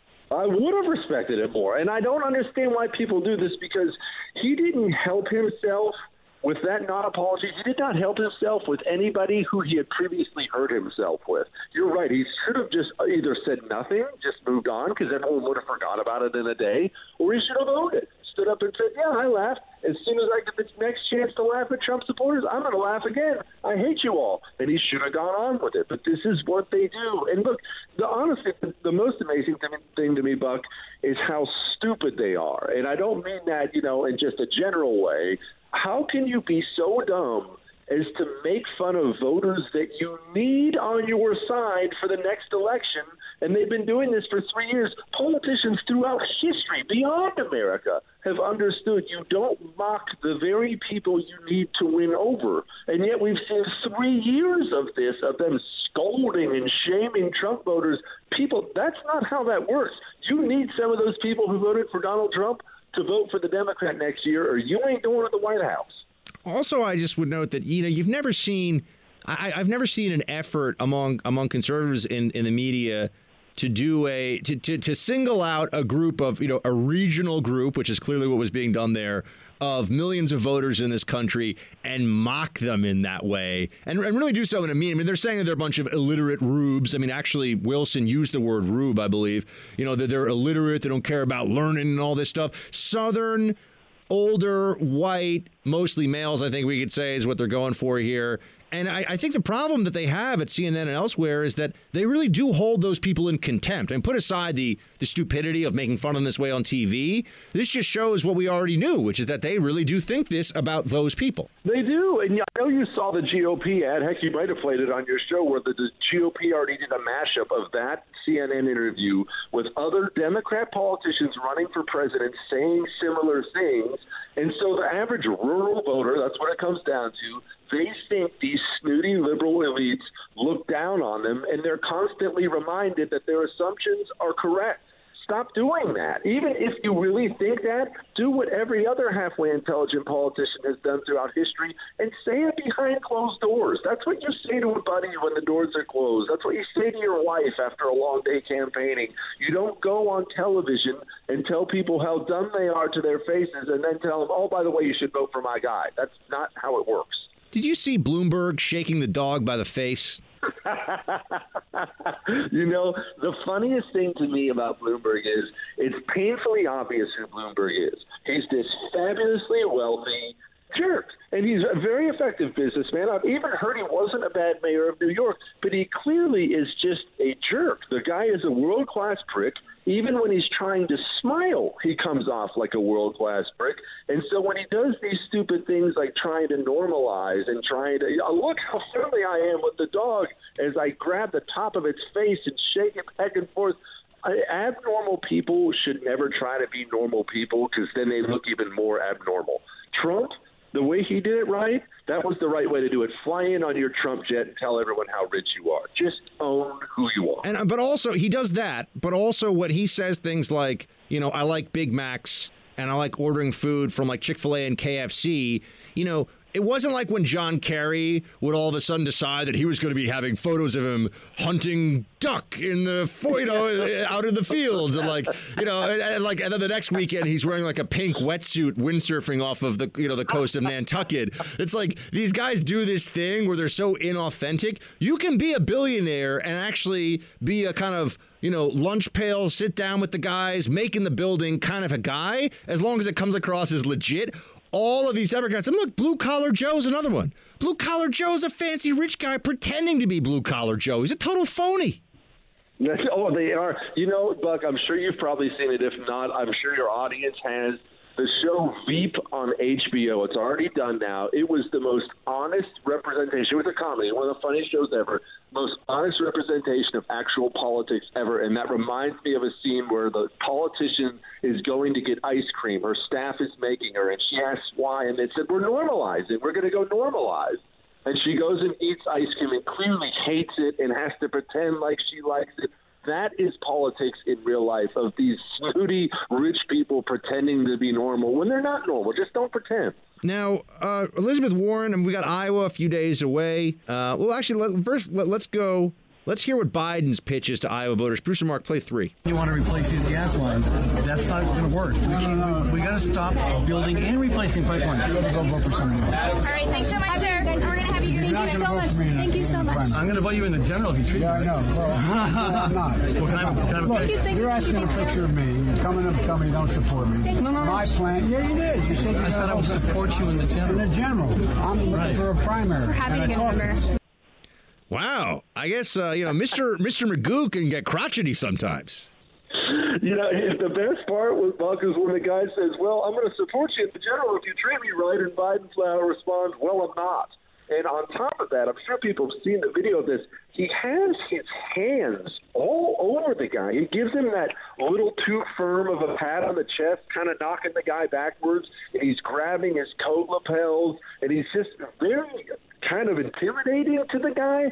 And what all this is is Joe Biden is a career backup quarterback. He was a 30 year senator from Delaware, which, with all due respect to Delaware, which nobody's ever been to, it's not a major state. Then he rides Obama's coattails for eight years as vice president, where you have no responsibility whatsoever. And that convinced Biden that he's some kind of primetime player. And he gets out here, and now he's in so far over his head. And that's why he's snapping at reporters. He's poking his finger in people's chests. He called a supporter fat the other day on camera. Joe Biden did that on camera. I've never seen such a disaster in my life. Listen, fat. I remember. I remember. that was that was quite a moment. And he's like, I didn't call him fat. I was I was saying something else. I'm like, uh, the Democrats. They they will say anything, won't they? Uh, also, Elizabeth Warren. Trying to trying to regain some of the momentum she had a few weeks ago. She says the polls are strong for her. Producer Mark, play 11. Let's hear Jesse's take on this one. Polls are showing right now you're slipping. Bernie Sanders is rising. How do you explain what's going on out there? So, you know, it's funny you would say that. I I really don't focus on polls and haven't from the beginning. I thought what you were going to start with is I just got endorsed by the Des Moines Register. All right, you and bring I've that been into the endorsed, question. But right, and I've been endorsed by the Storm Lake Times. You know what I feel, and that's all I can tell you. When I'm out in Iowa, is I feel how many people truly are off the sidelines and in this fight. People all across Iowa, and that's true whether we're in cities or rural Iowa, understand that for decades now, we have had a government that works just great for giant corporations, works just great for billionaires, works just great for the whole lobbying class. It's just not working for them. And when you've got a government that works great for those at the top and not for everyone else, it's corruption. And we have a chance in 2020 to turn that around. And that's why I think so many people are in this fight. People want to make this happen. That's how we're going to beat Donald Trump. I talk about what's gone on for decades. Donald Trump has taken correct, uh, corruption to new lows we're going to draw the distinction between a corrupt president and someone who's willing to stand up to those corporations. That's how I'm going to beat Donald Trump in November. All right, I, producer Mark, we're going to give you code red. That was the longest Elizabeth Warren clip. Jesse and I are sitting here suffering through that. The audience is suffering through that. No more than if we have a 40 second limit on Elizabeth Warren from now on. I might even make it a 30 second limit. That was brutal. It was brutal being lectured by that cyborg librarian. Um, so so Jesse, she completely skipped. Like she's asked about polls, she's like, oh, I don't even care about polls. So then she goes to this whole other. It's like she gives her entire campaign speech in response to this reporter's question. Maybe that's why she's slipping relative to Bernie because she's weird. She is weird. Well, you know how we just called Joe Biden a backup quarterback? The entire Democrat field are backup quarterbacks. And the reason the race keeps fluctuating, one guy will be in the lead and then he gets leapfrogged and then he gets leapfrogged, is they keep putting in the backup and the backup keeps throwing three interceptions. And then they're like, oh, this guy sucked. Now I remember why he was a backup. And then they turn to the next guy. I just heard Klobuchar overtook Elizabeth Warren in Iowa polling. Klobuchar, of all people. Nobody knows who that person is other than the fact that she chucks binders at people. Elizabeth Warren was never going to be the nominee because she comes off about as authentic as a Tijuana Rolex. Ah. I guess that means I need to get my Tijuana Rolex appraised. there we go. so, so Jesse, who do you think comes? Do you, do you have a prediction for us for Iowa? I think I think Bernie Sanders is going to take it, and I think the Democrats have nobody but themselves to blame. I don't think he would have had a shot except they all piled on him. People expect politicians to attack other politicians, but when it looks coordinated, when CNN does it, and then Elizabeth Warren does it, and then Klobuchar gets in on the act, and everybody piles on Bernie at the same time, now it goes from politics to bullying in people's minds, and people do not like that. I've even seen conservatives defending that nuttering old old communist. That's when you know it really did not work. Coordinated attacks like that do not work. If Bernie wins Iowa, New Hampshire, Nevada, is he the Democrat nominee in your mind? I mean, is that going to happen? No, the Democrat Party, for all their faults, I at least applaud them on the fact they own the fact they are horrendously corrupt and bought and paid for. Bernie could win all 50 states, and they would still find a way to slip a knife between his ribs and give it to somebody else. The Democrat Party would never stand for Bernie Sanders being their nominee. Very interesting. You heard it from Jesse Kelly, everybody. Check him out on Pluto TV, channel 248, The First, The Jesse Kelly Show. Also, you can find him on the iHeart Radio app Jesse, good to talk to you, my man. We'll talk soon. You good, brother? You're in the Freedom Hut. This is the Buck Sexton Show podcast. So it is the Super Bowl this Sunday, and I wanted to get the because I'm going to be uh, out tomorrow. Madison Gesiotto is going to be in for me, so I'll get a chance to chat with you all and producer Mark on Friday. But I wanted to get a little bit of a little bit of producer Mark's Super Bowl do's and don'ts. For example, Mark, uh-huh. what is in fact the most essential food to have on Super Bowl Sunday? So my wife makes this thing that is the all my friends love it. We have to take it to every party. Buffalo chicken dip. It's so simple but delicious. It's just you take a rotisserie chicken, you shred it up, buffalo sauce, cream cheese, more cheese on the top, bake it. It's the best thing ever. That sounds amazing. Actually. It's so good. and it's by the way that is gluten free. I can tell just by That is gluten free. You, you, you I eat it with like some this. cucumbers or something. Yeah. cucumbers. Do I look like a vegan? What do you think? Well, this- because I'm chips usually aren't gluten free. Oh yeah, no corn. Corn. Oh, corn chips. Yeah, Okay, corn yeah, chips. yeah. No, you're good. I was, I thinking, like, I was we you're throwing cucumber my way. What is this? We normally eat it with Tostitos. Yeah. So you know. Ooh, yeah. I, I don't. Like some of those scoops? chips. I think Doritos actually have gluten, which makes me sad on the inside because Doritos are deliciously terrible for They you. They don't make gluten free ones yet. I I'm don't sure know. they will I should be point. figuring it out. But so okay, so you get the chicken dip, and then are you a big Super Bowl halftime guy, or do you do you mingle with the family and friends Uh, gathered? it depends on who's performing Who's this performing year. Shakira and J Lo. I like J Lo. I'm not a J.Lo? big, not a big Shakira. They bringing her out of the retirement home Yeah. for this? Well, she was just in that movie. Yeah, that movie, by the way, I, I do It not. okay. I do not approve. Uh, drugging people and robbing them is, is horrendous. They very it was- easily they very easily could have killed somebody. I watched that movie on a plane. I was appalled by it. It was based on a true story. I understand that, but they're kind of like treat them. They, they kind of treat the protagonists in that, or the you know the women, the, the central characters, like you know, yeah, we were just kind of like pushing the envelope a little bit. You they easily could have killed somebody yeah. doing that. I just think it was very boring. It was repetitive. It's like, all right, we're doing this thing and we do it again and we do it again and we like there was no like big moment. Yeah, in the movie. I, I, I think that it was kind of lionizing these. This is the movie Hustlers, by the way. I think it was lionizing these women who were who were uh, fraudsters and thieves, and, and putting the biggest thing for me is they're putting people's lives in jeopardy. I mean, and there's no way around that. I mean, when you're drugging people with MDMA and ketamine, they're not chemists, they're not pharmacists, they don't know what they're doing. They're just trying this out on people. They don't know what they don't know what drugs are already in somebody's system, prescription drugs, perhaps drug interactions super dangerous what they were doing. People say, "Oh, they didn't kill anybody. They could have." That's why drugging people is a very serious crime. So anyway, I know. I just, uh, you know. By the way, there's um, one of them uh, is uh, one of the women that that's based on suing the movie really for not making her look more, you know, ethical. Not to the guy. She ripped them off. She agrees, but ethical to her colleagues and and uh, you know partners in crime. Oh well, yes. Ah. You know, honor among thieves essentially is what, what is expected, I suppose. Well, she and that was deserves it because she's just Yeah. a great person. Yeah. Uh. So, but where were you? Has Shakira had a song in 15 years that have no anyone knows? Why can't they get a band that anyone actually gets that anyone gets excited about for this? I don't understand. I think ever since the Justin Timberlake, uh, It's been a Janet. Jackson, it's been down. And yet, what is the Super Bowl halftime show that everybody remembers? That one. Yeah. I mean, I feel like it's usually a combination of like, you know, well known hip hop guy comes in at some point, and then Aerosmith has to come in at some point, Sure. And then there's kind of the like broad, like biggest, you know, denominator of viewership, listenership.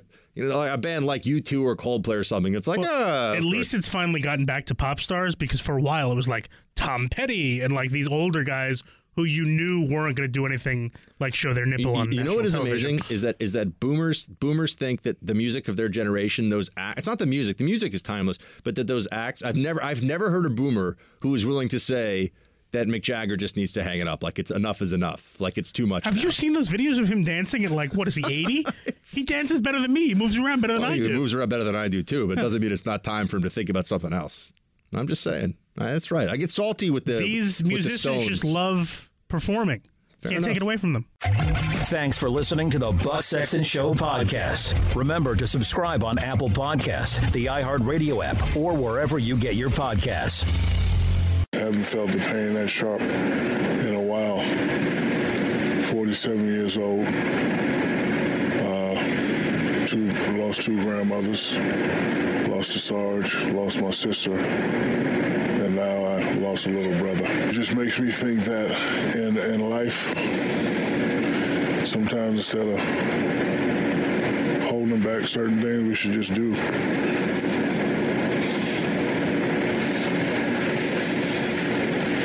We are up here, we work a lot. And I think a lot of times we, we, we take stuff for granted. Like, I don't talk to you guys as much as I, as much as I need to. The fact that uh, we're not going to be able to joke at his Hall of Fame ceremony. We're not going to be able to say, hi, I got five, you got four. The fact that we're not going to be able to say, if we would stay together, we could have got 10.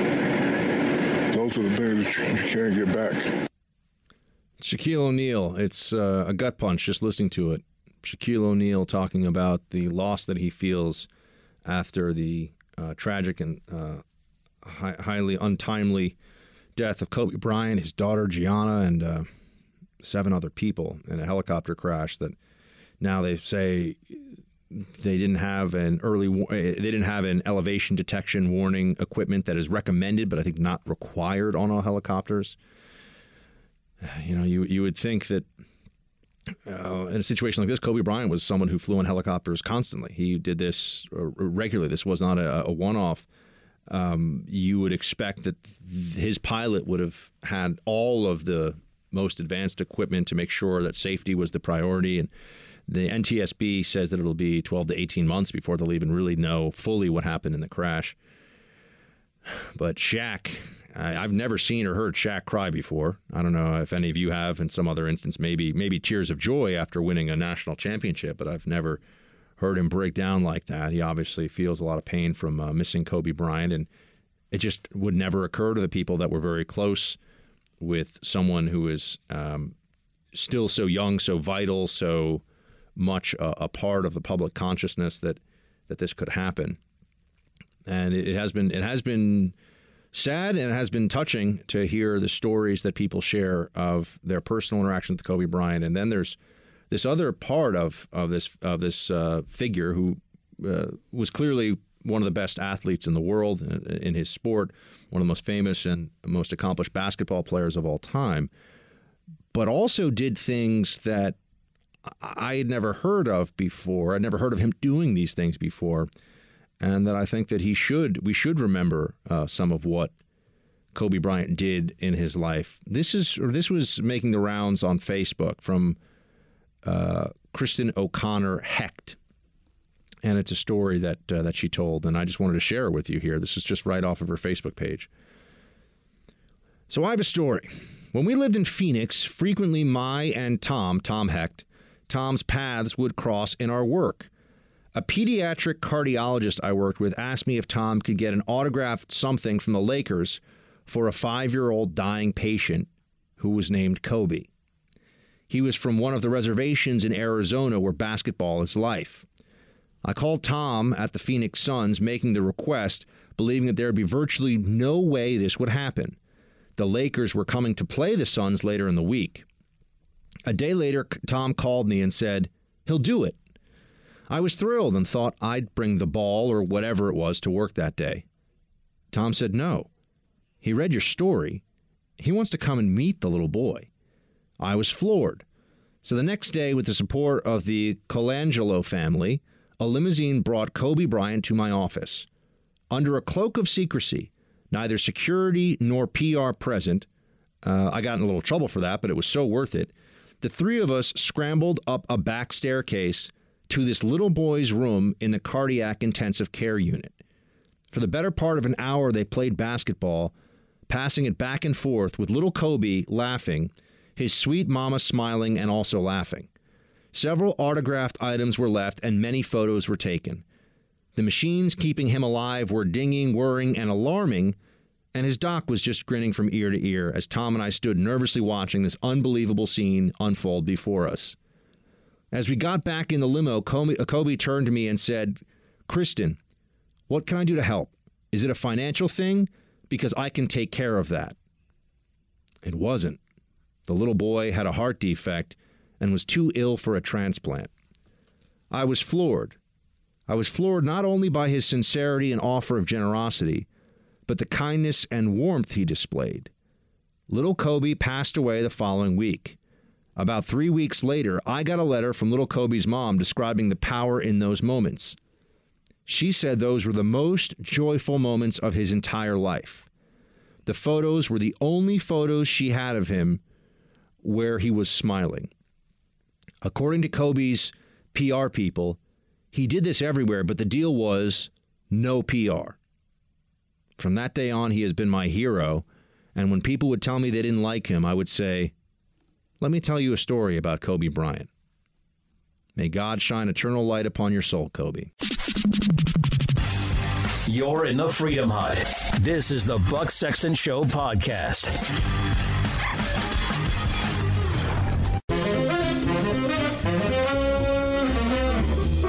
Team Buck, it's time for roll call.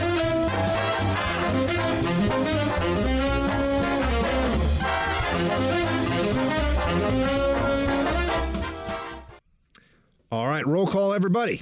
Let's uh, let's get to it. See what we got today. Remember, if you want to send in something for roll call, facebook.com slash Buck Sexton. Send us a message there. Or if you prefer email, teambuck at iheartmedia.com. All right, let's see what we got here. Um, hi, Buck. A few things. It's not Porsche, it's Porsche. There is no uh at the end.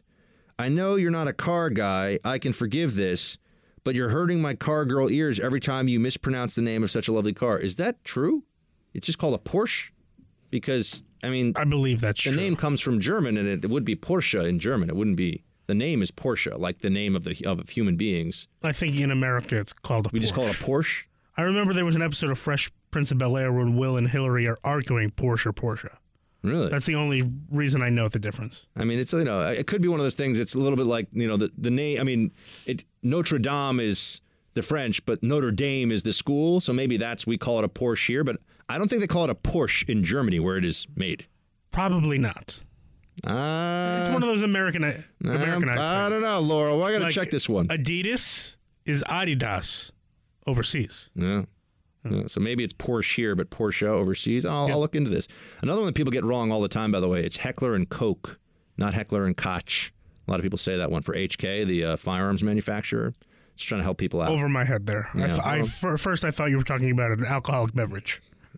I, I probably know more about guns than sports these days. Um, Laurel. Oh, wait, we were just doing Laurel. Um, Please don't watch The Bachelor. I'm always amazed how many card carrying feminists get so excited over what I think is a 22 year old guy's dream of having a house full of hot girls falling all over themselves to be with him. Um, anyway, uh, uh, what, uh, wait, wait. Uh, this is why relationships. Hold on, I can't. It's not working. My phone just froze up there. Sorry, but yes, I, I agree with you. I don't understand why any female who thinks of herself as a feminist, or just any female period, likes watching all these women fight over one guy in this contrived environment. It's bizarre to me. I do not understand, but you know, I'm not a reality TV guy. What can I say?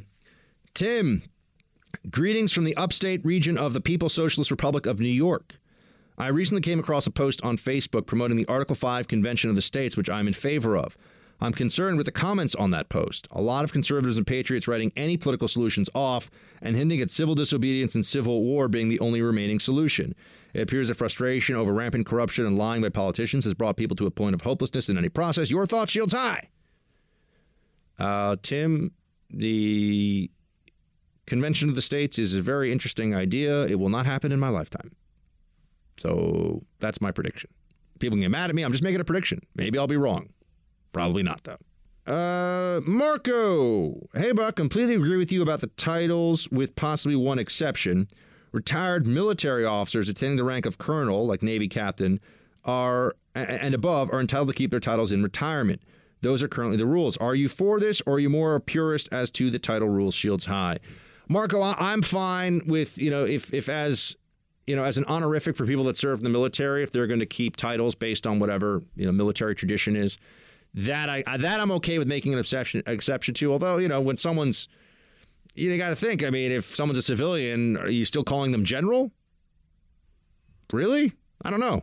I'm just putting that out, you know. But in terms of the the one that really gets me is ambassador, speaker. You know, any anything that you're you're like an appointee or you're you won elected office and you're, you know, you're not it's not President Obama. You can say former President Obama or former President Bush. It's not President Bush. He's not president anymore. I think we need to. You agree with me on this one? That's you know what I I'm was right. going to ask. Actually, I was going to say, what about president? Yeah, no, same. Okay. You can say former president. That's that's a, but that's not a title anybody wants to say. I feel really. like ambassador and president is different. well, of course, president's a, Sure. a, a considerably bigger deal. I mean, Like can you just- were always a U.S. president. Right. You you could you can write a check and become an ambassador. Basically, that's the way it works. You write a check to a president's campaign, and you get to be the ambassador to you know Antigua or something, or the Bahamas or somewhere, Yeah. you know, or, or Germany. I, mean, I think it depends. I'll Some- be the ambassador to the Bahamas. that'd be nice. I'm cool with that. yeah, that'd be nice. Yeah. Yeah, I, I could I could handle that for sure.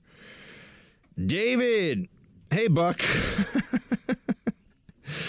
Uh, I love the bachelor talk. Gosh, I should have brought that up. You start introducing yourself to women as follows Hi, my name's Buck.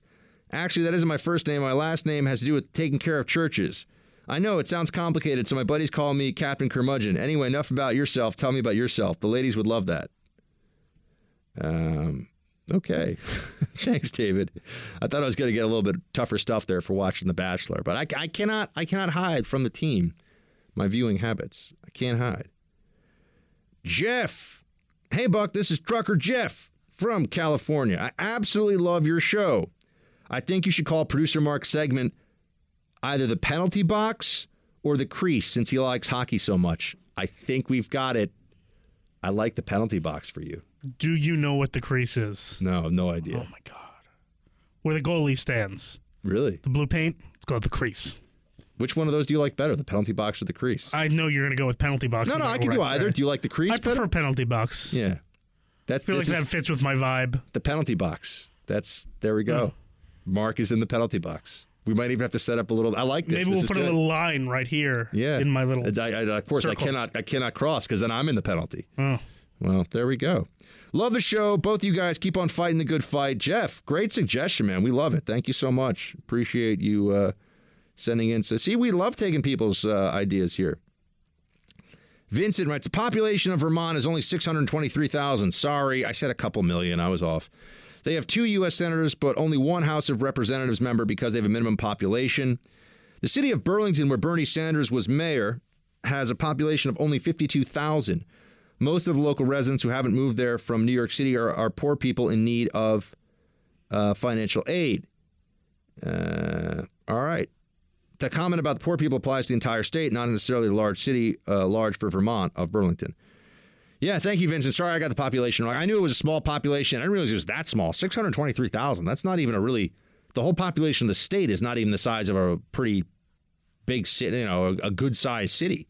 I mean, how many how many U.S. cities have over a half million people? There's got to be at least, uh, what? I mean, off the top of my head, 15 or 20? You I feel think? like Tribeca alone in Manhattan has half a million Yeah, I mean, look, you think uh, L.A., Houston, New York, Miami, Chicago, Dallas, Phoenix probably's got upwards of seven figures now, right? Uh, Seattle's got to have Even over Houston, seven figures. Oh, I said Houston. Houston's one of the top five, I think now. Austin, I don't know if Yeah, Austin. Austin might be like a couple of hundred, maybe two hundred fifty thousand, maybe five hundred thousand, something like that. Um, but you know, there's a lot of U.S. cities that uh, Baltimore's got over half a million people. I San think. Francisco. San Francisco's got over. San Diego's. I mean, yeah, you got at least cities in California. Yeah. yeah. So I mean, you got a lot of a lot of cities that have um, you know a state uh, have have a greater population than the state of Vermont. That's a good point. Brett, buck, buck, buck, buck, buck. You want a five minute rant on Monday, and not not calling people their previous titles. Then Tuesday you open the show and I quote Ambassador Bolton. We expect more from you. We will afford you more flexibility after the election. I'll keep up the great work, Brett. Yeah, man, I'm sorry. I just that's what everyone refers to him as Ambassador Bolton. I, I agree with you. I don't like it. I don't like it. That's why I call him uh, Walrus Bolton today, or Mustache Bolton. That's a title he gets to keep until he shaves that stash. Then he loses the title because we are civilized people here and there are rules that we follow. So you shave the stash, you're no longer Mustache Bolton. This is the way. Alice. Hey, Buck, I was thrilled to hear about your recipe for the best steak ever on your show the other day. That is exactly the way my husband makes it. He except he adds a knob of unsalted butter and a large sprig of rosemary to finish. It's steak. It's steakhouse perfect every time. It's not even the same culinary category as steak on the grill, right? Now you need to learn to make palm Anna, to complete your dinner. I don't. I assume that's some kind of a French fry. But how do how do what is palm palm? I don't know what that is. Uh, it's a it's some kind of potato. I know palm like pomme frite is French fries. Mais oui, bien sûr. But uh, I don't know what pomane is, so we'd have to figure that out. When I repeat something like that a few times, it's usually producer Mark, Google it. But he's not Googling right now because he's busy trying to make the show on the air, like not not cut off, which is important too. Uh, yeah, the reverse sear, by the way. Looks like it's sliced layered potatoes. Oh, okay. Yeah. And, I mean, I, pota- I love potatoes. Potatoes are a weakness for me, though. Any like well, pre- mashed, fried, scalloped, baked. Every, I just love. I mean, I'm Irish. I love potatoes, and unfortunately, it's not good for the. Uh, You like, remember, little we're due. We, we pie? got we got to do a weigh in in like you know No, March, April. Absolutely not. We producer Mark and I are getting in fighting shape. It's happening, or, or we're both going to be in the penalty box. So there we go. How's it coming along though? Super Bowl Sunday coming up, Uh, right? Now I have a terrible But chicken sickness. chicken wings on Super Bowl Sunday don't count. Oh yeah, no Doesn't food on count. Super Bowl Sunday. Counts. Doesn't count. No, no, no. That's I think we're doing pizza. you get a pass. Oh, there you go. Yeah. Nice stuff. Well, yeah, thank you. By the way, guys, try the reverse sear. Look it up on YouTube. I'll do a video on, on reverse sear on YouTube. How about that? That'd be kind of fun for our new YouTube channel, which will be up soon. Uh, that's it for today, my friends. Fantastic show. Enjoyed your company. Thanks for hanging out here. Please do pass the buck. Tell somebody to download the Buck Sexton show. Uh, say, hey, it's the election year. You want to learn some cool stuff? Listen to this guy. iHeart app or Apple Podcasts. Until Friday, because I'm out tomorrow. Madison's in for me tomorrow. Shields high.